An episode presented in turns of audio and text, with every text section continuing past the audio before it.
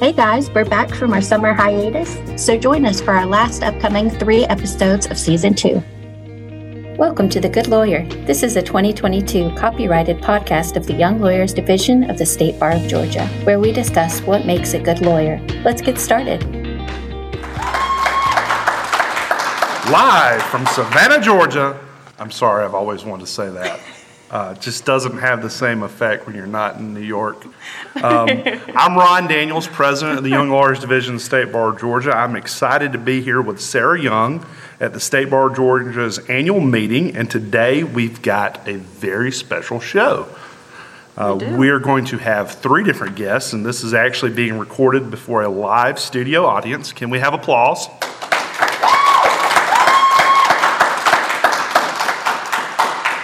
And we have three very special guests. We have Joyette Holmes, who's at Gregory Doyle, Calhoun, and Rogers. Mike Monahan, who is the Pro Bono Resource Center Director at the State Bar of Georgia. And Damon Elmore, the illustrious Executive Director of the State Bar of Georgia. Welcome to the show, everybody. Let's get started. Sarah, do you want to introduce our first guest? So, uh, our first guest today is Miss Joyette Holmes. How are you today? I'm doing well. How are you? I am good. Ron and I are so happy to have you here. I'm honored to be here. Thank you for asking me. It's an honor to have you. and uh, we kind of just want to start out, just let everybody know uh, how did you get to where you are today and tell everyone a little bit about yourself. All right. So, I got to be a lawyer from the show Law and Order. Who would have thought that a TV show would be my um, that would cause me to want to be a lawyer? But I didn't have any lawyers in my family. Had not had the opportunity to experience the courtroom for any life experience that I had, thankfully, because y'all might not have let me in the bar.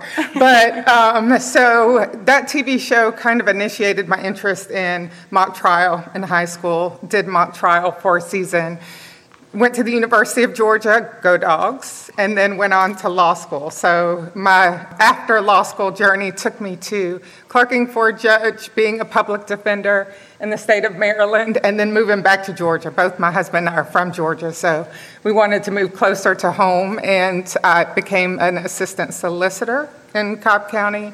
Opened my own law firm for about seven or eight years before my predecessor in office, Vic Reynolds, came into the DA's office, asked me to join as an assistant DA.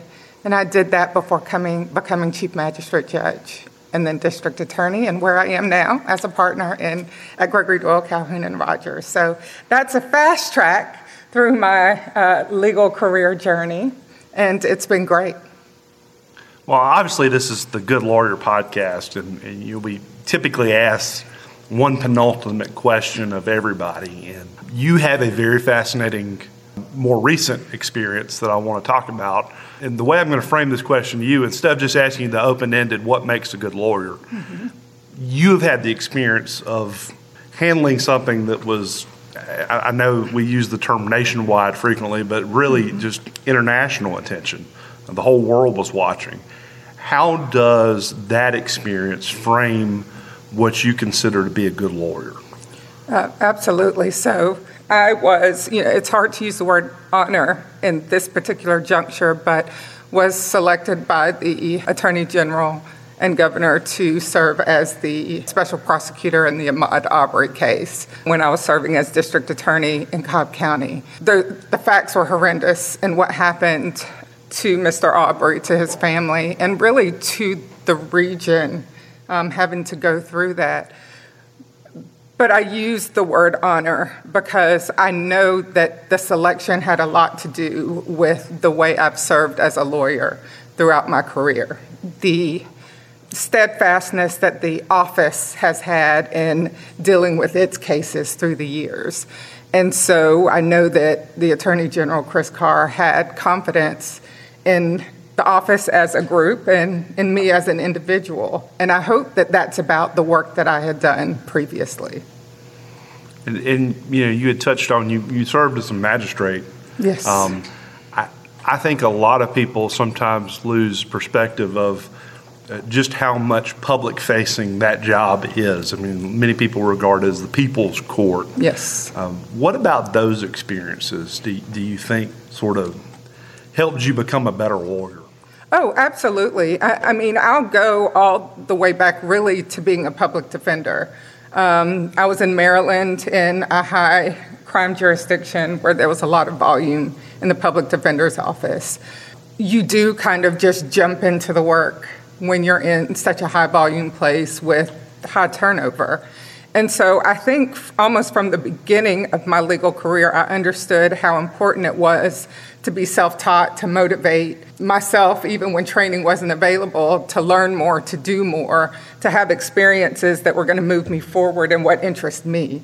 And litigating, being in the courtroom, serving in a way that helped other people was important as it guided me through becoming a prosecutor, especially becoming a judge and the temperance that you have to have when you're serving in a court. Magistrate court to other people seems like the lowest court. I mean, that's kind of how it's fashioned in the statutes and otherwise. But having served as the chief magistrate court judge in the third largest county, where we also serve as assistant uh, superior court judges by designation, we see everything and everybody, and oftentimes people come in unrepresented. So you are really not guiding self represented litigants, but the patience, the temperance, the respect, and even deference, I say, that you have for the people that come into the court makes a huge difference. And so when an incident like what happened to Ahmaud Arbery, happens and you get that call that says, We need you to step in because things have gone horribly wrong, that you can lean on all of those experiences to understand the importance of what needs to be done in that case. It's not about your name or your picture or the office's information being out there for the world because it just is. It's knowing that the right thing has to be done and it has to be done in the right way. And I don't know if I had not had those other experiences, if I would have been ready for that, or even if I would have been in a position that someone would have thought of me to be available and able to do what needed to be done there. When you were selected and you were on that case, you keep mentioning that there were experiences that kind of guided you. Are there any in particular that you think of that shaped who you are as a lawyer and the path that you've taken uh, it could be mentors, it could be certain circumstances in particular mm-hmm. that kind of come to mind when you think about that. You know, when we have the conversation about mentors, um, I didn't have a lot of mentors that I sat in a room with and went over different scenarios. But I absolutely had a number of people that I would watch from a distance because I could see the respect that they had in the rooms that they were in, the way that they did the work, whether they served as judges or um, prosecutors, civil attorneys, wherever they landed in their career as lawyers, I had the opportunity to observe. One of those people for me, and I'm grateful that we have a personal relationship now, but when I first came to Cobb, um, a speaker that came in to talk to a group of us was retired Chief Justice Benham. And so, you know, he would always talk about engaging in things that are important to the people around you, even if it wasn't important or interesting to you. And that's how you build genuine relationships with people, no matter where they sit in your life. It could be the person who's coming in to clean your office, it might be the judge's staff attorney. You know, they could come from anywhere, but understanding their interest and what they liked were the things that I got from listening and watching those people that I revered uh, in the practice of law. I always saw them arrive in court on time. If they had a conflict letter, they were following the process of reporting to courts where the conflicts were not just sitting in their office saying that they had all these 10, 20 other places um, to be. I was in private practice, but I wasn't in private practice to have the biggest law firm. Maybe that's not the best business sense. I, I don't know. But when I went to private practice, my girls were two and four. I wanted to be at the school to make gingerbread houses as well as do the service in the law practice. And, and so all of those things, uh, there's not one experience. It truly is just a crock pot full of different things and people and conversations that I think put me in that position. And you mentioned a lot about observing and watching others and seeing how you needed to serve and using that word service a lot. Mm-hmm. Um, in particular, you said that you served in a way that helped other people. Mm-hmm. Can you talk to us a little bit about um, the role that service has played in, in oh. your practice actively and passively? Absolutely. So, my father was retired Air Force, my mom is a retired nurse. Um, but outside of their work, they were involved in Masonic and Shrine organizations where they would often do service. I mean, I think I saw them in their role as community servant even more than in their professional role. So I knew that that would be, well, actually, I don't know if I knew that was going to be a part of who I became, but I can think back and know where it came from. And so practicing as an attorney, the work can't stop there. There's only so much you can do no matter what area of law you're practicing in. But it's important to me to be a steward in my community, and I hope that my role as a lawyer helps in some of those spaces to be able to inform where to go next and how to serve better. But uh, my, my service on boards does take a lot of time, but it's goodwill for the firm. It's activities that the firm has always been a part of, even prior to me going into the firm. So to be able to kind of take that role head on and deal with um, the service, not just within Cobb, but throughout the state of Georgia as I practice there.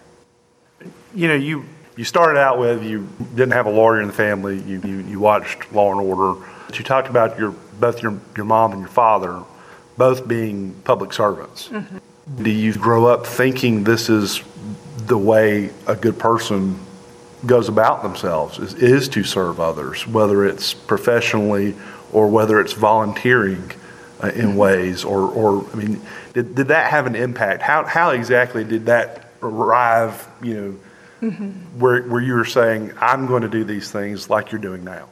Yeah, I, I think it definitely came from my parents and watching them as public servants. When I went to college, I continued, well, let me step back. In high school, there was an organization called PAMS. It was Personality, Appearance, Manners, and Service.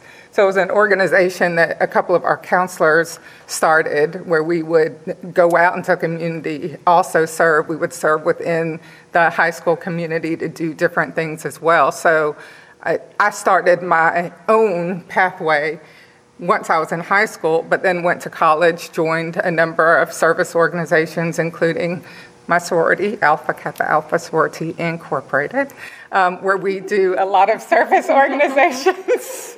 and um, I'm still active in a graduate chapter in Cobb County. Uh, and I serve on about seven or eight boards currently where, you know, we do different work, including State Board of Department of Juvenile Justice. There's always work to be done, new things to find and work through. So it, it was definitely ingrained in me in the work that my parents did, and I've just kept that up throughout my career.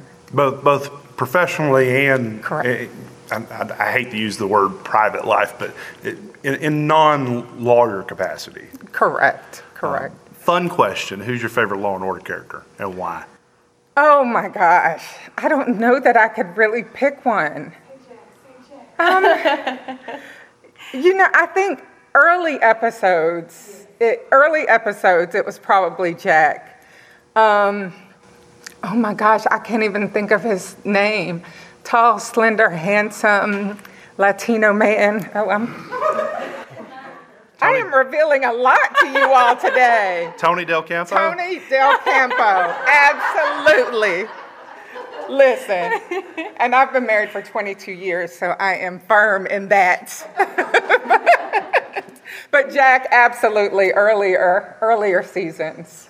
I mean, if it makes you feel any better, um, I, it's not really a secret anymore. It, uh-huh. It's sort of well known, but uh, I, I, didn't have a lawyer in the family either, and the movie that sort of inspired me to go to law school is Ghostbusters 2. Oh, listen. So, I mean, I, you know, I'm there with you. It, Just a, entirely different setting. Same yeah. courtroom, though. Same courtroom. Was it the same courtroom? Yes, New York City courtroom. I did not need, know that. Yeah. Can you elaborate as to why Ghostbusters 2 was the, the movie to spur your route? Well, I mean, when it's your only experience with lawyers and you watch it, you know, some thousands of times to the point that you wear out the movie store's copy, mm-hmm. uh, why we just didn't pay 19.95 for our own copy, I don't know, but um, you know, at some point in time, it just becomes ingrained in there. Listen, um, it's funny though the influence that TV does have on us. You know, certainly we get into the courtroom and we realize, oh, they never showed jury selection. This this is not what I saw on TV. But um, a, a, little more uh, personal, my daughter will start college in the fall. We actually have orientation with her tomorrow, and she wants to be a cardiothoracic surgeon. We, the only medical professional in my family is my mom, retired registered nurse, but her favorite show is Grey's Anatomy. and she was probably watching Grey's Anatomy a little earlier than maybe she should have in life, but she started keeping, she started keeping a notebook of medical terms that she would learn from the show. So, you know, we, we do want to limit screen time, but sometimes screen time is what impacts, you know, all of us throughout our career. Yeah. Um, well, and we, we talked about television and, and not showing everything. Mm-hmm. Just kind of going back to the, the Arbery case, what was it like? I mean, probably the most televised case in the last decade. Mm-hmm. Um, I don't know if it's the most televised one ever, but certainly it's got to be on the top 10 list for for being televised and just the amount of publicity that was there. What is it like being in in that fishbowl?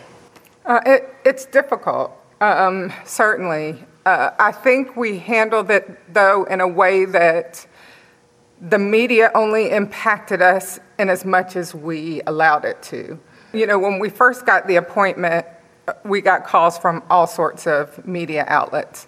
And if you noted, other than the courthouse stairs where we were recounting what was going on, that there were not the 2020 or things like that until later on because I thought it was important not to do the circuit like when other things have happened uh, because the work had to be done in the courtroom.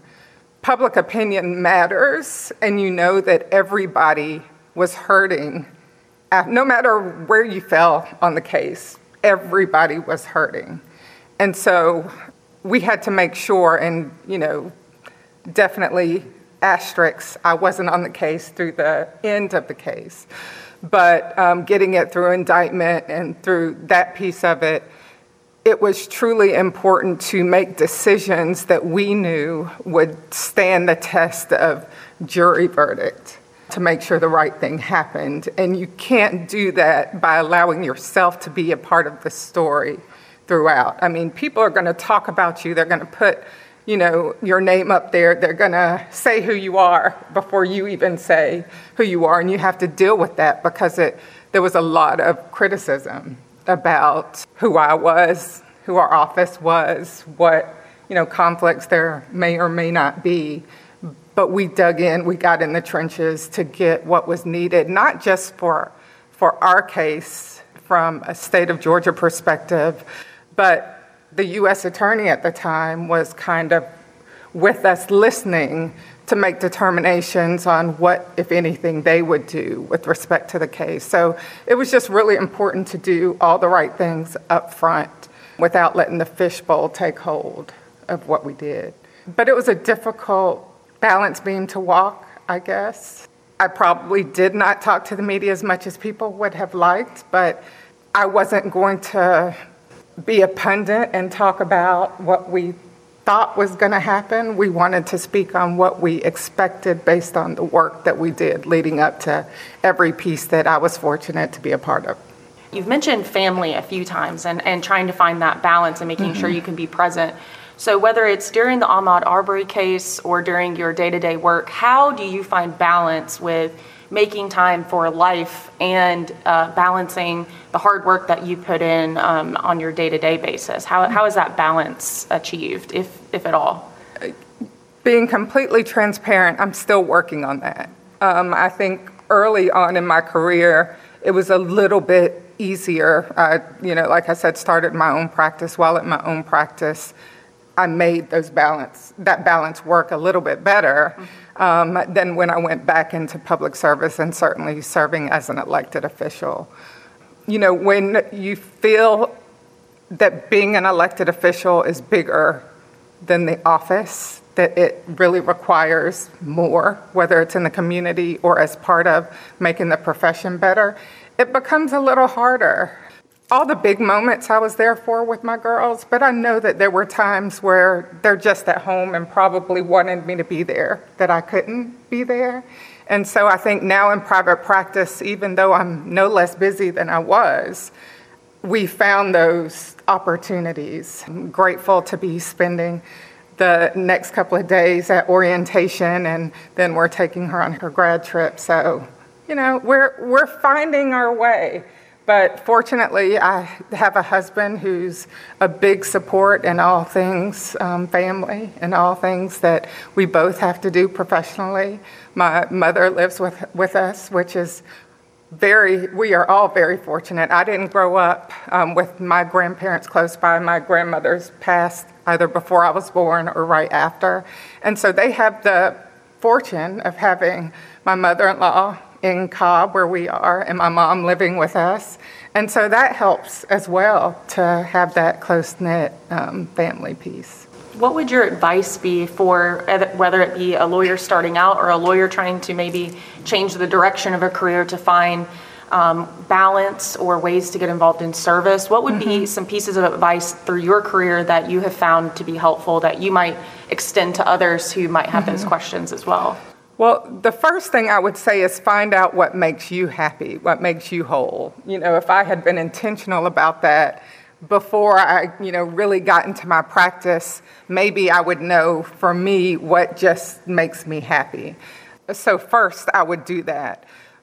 But I'd go really get into the career and see the places where there is need and where you serve, but you have to maintain your character and integrity through it all.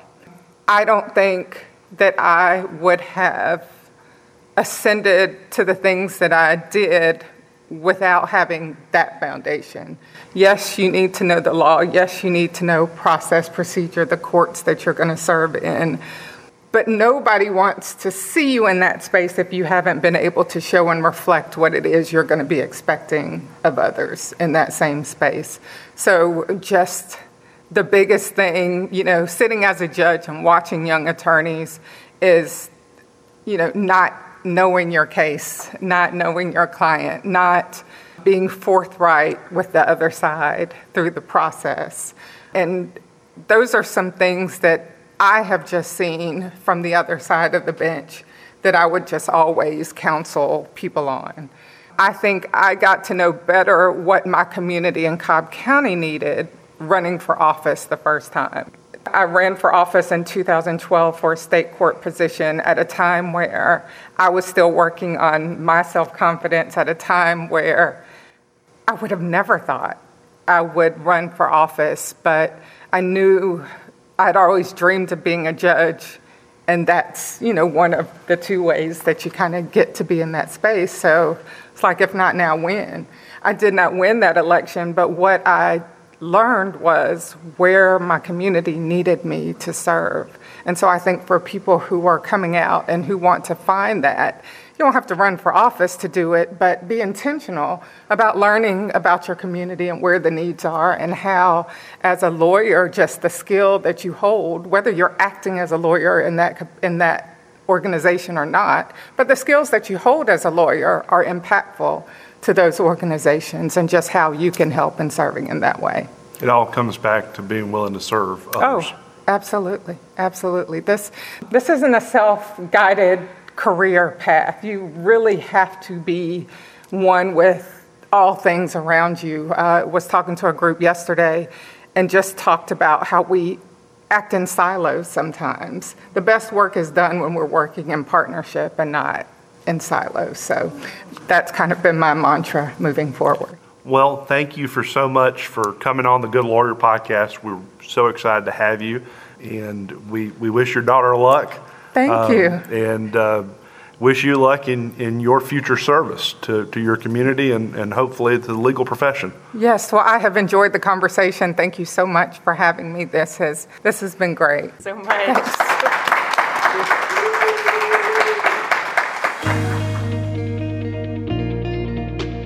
This podcast was created by the Young Lawyers Division of the State Bar of Georgia. It was produced, recorded, and edited by Jamie Goss. Special thanks to Ron Daniels and D. Sarah Young. Follow the YLD on social media at Georgia YLD. Call in with questions on the podcast at 404 526 8607.